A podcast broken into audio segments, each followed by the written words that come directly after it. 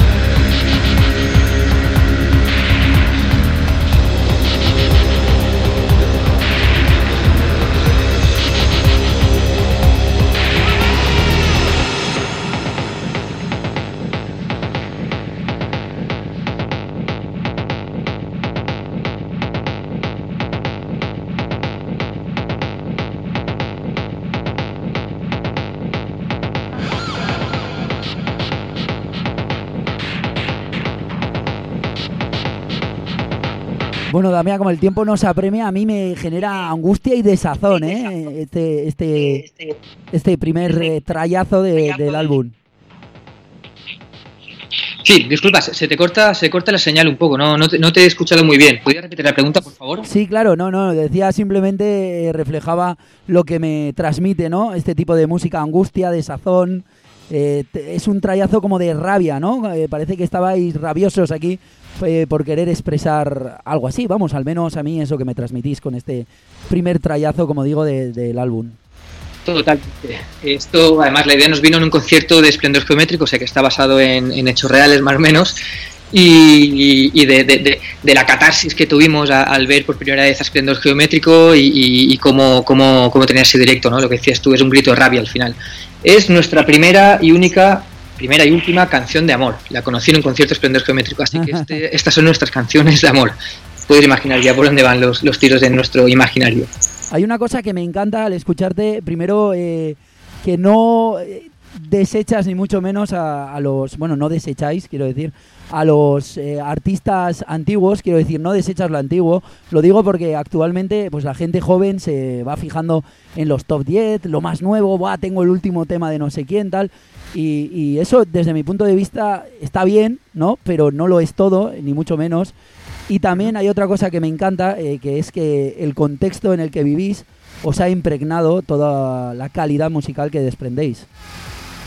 Eh, nosotros eh, adoramos a nuestros ídolos, siempre tienes que mirar atrás, no puedes conocer el presente si no conoces el pasado, por tanto eh, siempre, siempre hemos tirado de, nuestros ídolos que han sido, han sido grupos mm, que ya llevan muchas décadas. En el disco anterior metimos samples de, Throbbing Grisel, de Institution de Neubauten, de Atari Teenage Riot, de, un montón de artistas que nos han influenciado a lo largo de, nuestra vida ¿no? y, que, y que no son actuales, son contemporáneos. Bueno, aunque estén en activo, ¿no? Pero que nacieron o tuvieron su auge hace unas décadas. Por tanto, nunca debes olvidar el pasado porque realmente eh, de ahí es de donde venimos. Si no tienes una perspectiva histórica, en este caso de lo que es la música o de lo que es la música electrónica, eh, no vas a poder tener una, riqueza ¿no? o, un, o, un, o, un, mundo interior, en este, en este caso hablando del grupo, para poder después plasmar cosas originales. Y nosotros este disco o nuestra, nuestra discografía en general, no sé si será buena o será mala, porque eso es un punto subjetivo y no somos los, que, los que lo tenemos que valorar, pero sí que al menos pensamos que es original y es en, parte gracias a que nos hemos basado en, esta multitud de estilos y, de grupos que han sido muy importantes. Bueno, eh, hablamos ahora del segundo track que tiene una curiosidad, ¿verdad? Que me lo han chivado así por el pinganillo, que está inspirada en la entrevista que le hizo Javier Crudo Gallego, lo diré, a Glanis Varoufakis en febrero del 2016. Cuéntanos cómo fue la producción de este tema con la dolorosa eh, voz de Ana Curra. Pues mira, la verdad es que antes de nada eh, comentar que fue todo un placer, eh, ah, bueno, ha sido todo un placer o, es un placer poder trabajar con Ana Curra porque es una persona que a nosotros nos ha cautivado, nos ha fascinado, una persona que, es y que ha sido tan importante, que, que, tenga esta humildad, que sea tan profesional, que tenga una inquietud, porque tiene, la verdad es que tiene un espíritu muy, muy, muy, muy, muy, muy. Eh, siempre está intentando buscar cosas nuevas, descubrir cosas nuevas. Eh, enseguida accedió a la colaboración y a través de esto, a raíz de esto, ha surgido también una gran amistad de la cual nosotros estamos súper orgullosos y es prácticamente de, lo mejor que ha pasado en, la producción de este disco. Respecto a la entrevista de Janis Varoufakis que, le hizo Javier Gallego, pues es que el tema ya estaba construido antes de la entrevista, se llamaba Europe is Dead y era una crítica a, toda la mierda, con perdón por las horas, que estás haciendo ahora mismo en Europa, ¿no? O sea, esta, esta Europa, esta Unión Europea dominada por, por los lobbies, todo lo que ha pasado con la crisis de los refugiados, el Brexit, esta Europa a dos velocidades, esta Europa en la cual el pueblo em, continúa siendo la mierda y las élites son los que, los que triunfan, pero bueno, eso es una cosa que va a pasar por los tiempos de los tiempos. Entonces, ya estuvimos haciendo este tema como crítica y casualidad en ese proceso fue cuando se dio esta entrevista de Javier Crudo Gallego a Janes Varoufakis, que más o menos iba en la misma onda, ¿no? Pero era como un poco más, más estaba como tratando de, intelectualizar esta, este discurso que nosotros ya teníamos. A raíz de ahí eh, hicimos la letra, se la presentamos a Ana, le encantó la idea, el concepto y la verdad es que fue muy fácil trabajar con ella en el estudio de, David Kahn.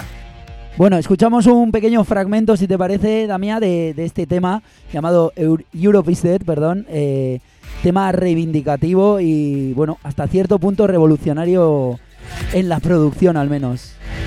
We Are Not Brothers, Europe is Dead, con la voz cruda y dura de Ana Curra.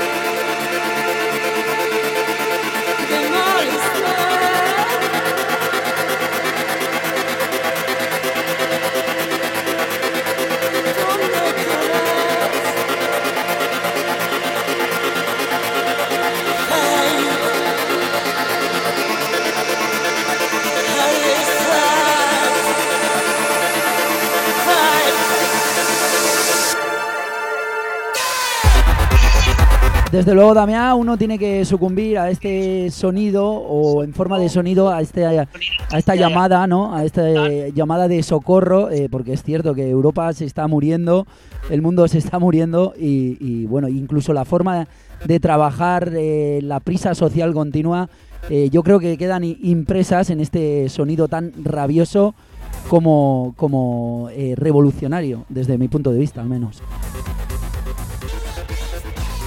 Hola, Damián. Hola, sí, estoy, disculpa. no, sé si haces. pensamos, pensamos igual, eh, la verdad es que no sabemos a dónde va, a ir este, este, este, planeta y este mundo y esta sociedad, pero bueno, tenemos que seguir para adelante, tenemos que seguir luchando y la verdad es que nosotros al menos lo estamos intentando transmitir. A partir de ahí, pues eh, hay que tirar para adelante. Oye, también a la hora de producir, eh, todo es material vuestro, me explico, no digo que copiéis, evidentemente, pero utilizáis las tecnologías como bibliotecas, etcétera, etcétera, o sampleados de otros temas, y supongo que sabrás porque te lo pregunto, porque el tercer track, eh, Valencia is Gefaglich, eh, tiene un sample en el inicio, creo que está sacado del mítico documental La ruta del bacalao hasta que el cuerpo aguante. Correcto. Mira, eh, respecto a lo que has comentado de usar librerías para composición, no, no, no, lo hacemos, ¿vale? Lo hemos hecho anteriormente, pero en este disco eh, la verdad es que disponemos de, bastantes máquinas, de bastante hardware y lo hemos sacado en la gran mayoría de, ellas. Sí que hemos sacado algunas cosas del estudio de David Cano eh, y algunas de ellas sí que han sido de librerías, algunos, algunos beats en concreto, etcétera, o algunos sintetizadores que, hemos compuesto allí con, con algunos sintetizadores suyos. Eh, respecto a lo del sample este de Valencia, sí, lo hemos sacado del documental este que es mítico, aunque en realidad no comulgamos demasiado con el documental. ¿eh? El documental es una pasada, pero para nosotros fue uno de los detonantes o de, los agravantes para que la ruta empezara eh, en su declive y además era ya de la época ya que empezaba a ser todo demasiado desfase, mala calidad de la música, etcétera. Somos nosotros muy fans de la ruta anterior, la que vino en el 80, pero bueno, pensamos que esta frase en concreto que dice Francino refleja a la perfección lo que se vivía en aquella época. Entonces al final decidimos meterla. ¿Entendéis que vuestra música incomode hasta cierto punto y que quizás eh, un país con una cultura tan, tan baja actualmente no esté preparada para este tipo de sonidos? A ver, no nos gusta menospreciar a, pero bueno, en realidad sí que siempre hemos pensado que España a nivel cultural ahora mismo pues no es, no es, no es, no es un crisol. Pero bueno, sí que es verdad que también opinamos que en países donde hay más escena, más cultura electrónica, tendríamos, tendríamos un papel más relevante. Y también pensamos que puede ser incómoda nuestra música a determinados sectores, a determinadas personas. De hecho, hemos sufrido a lo largo de estos años algún que otro episodio de censura en alguna televisión pública y en algún, y algún otro medio. Ajá. Bueno, vamos a escuchar entonces eh, un poquito eh, este Valencia is Gefaglich. Yo, perdona, pero alemán empecé a estudiarlo, pero lo dejé, lo dejé de lado, a pesar de que, bueno, los germanos me encantan, eh, su formalismo musical me, alucina y toda su cultura musical, evidentemente. Vamos a escucharlo si te parece, ¿de acuerdo, Damián? Perfecto, Valencia es peligrosa. Eso es, Valencia es peligrosa, eso dice en We Are Not Brothers, en alemán, en este rabioso y hasta cierto punto incómodo tema.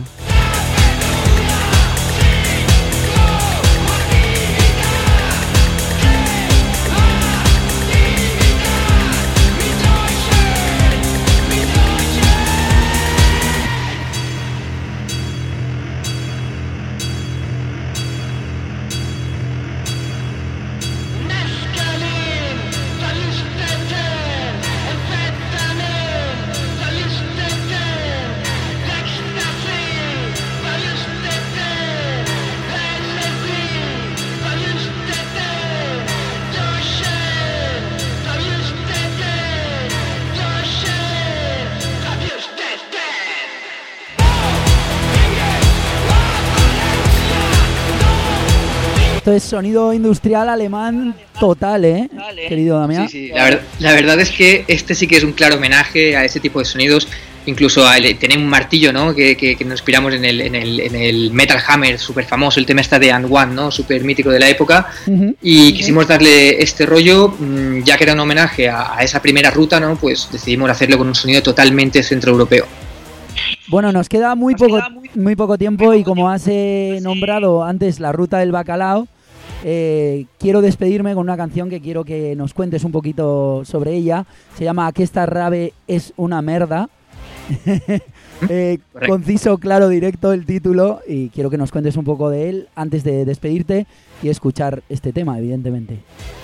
Bueno, pues muy sencillo. En todos nuestros discos tenemos alguna canción con la palabra merda, ¿vale? Somos, mm, podemos ser muy, trascendentales y muy políticos en algunos momentos, pero también se, nos caracteriza por una determinada absurdez en parte de nuestro imaginario. Entonces eh, teníamos que meter la palabra merda en alguna canción. Esta canción se llamaba Rave Rara en un principio porque era una especie de canción que era rave, luego mutó en tecno, trance y al final se ha quedado en esto. Y bueno, también podemos explicarlo como un poco también crítica a, a las raves actuales, ¿no? Porque nosotros hace muchos años, muchísimos, que no, no, acudimos a una buena rave, en términos musicales estoy hablando, ¿eh? No estoy criticando al colectivo rave, que la verdad se le ocurra muchísimo, y las raves son eventos sociales brutales, pero a nivel musical, estos últimos años o década, o hace más de una década que se ha instaurado, se ha instaurado el hard tech y, y, estilos que van más allá del hard tech todavía y para nosotros no son muy ricos eh, a, nivel, a nivel musical. Bueno, Damián, ha sido un auténtico placer ¿eh? que nos hayas descubierto al menos eh, trocitos de este álbum llamado 3 que recomendamos encarecidamente a toda la gente que tenga un poco de, primero de conciencia social y luego de interés y curiosidad cultural, al menos eh, así lo pensamos desde aquí, desde la caja de Pandora. Muchísimas gracias y nos vamos a despedir con este, si me permites, subidón continuo, que es a que esta rave es una merda.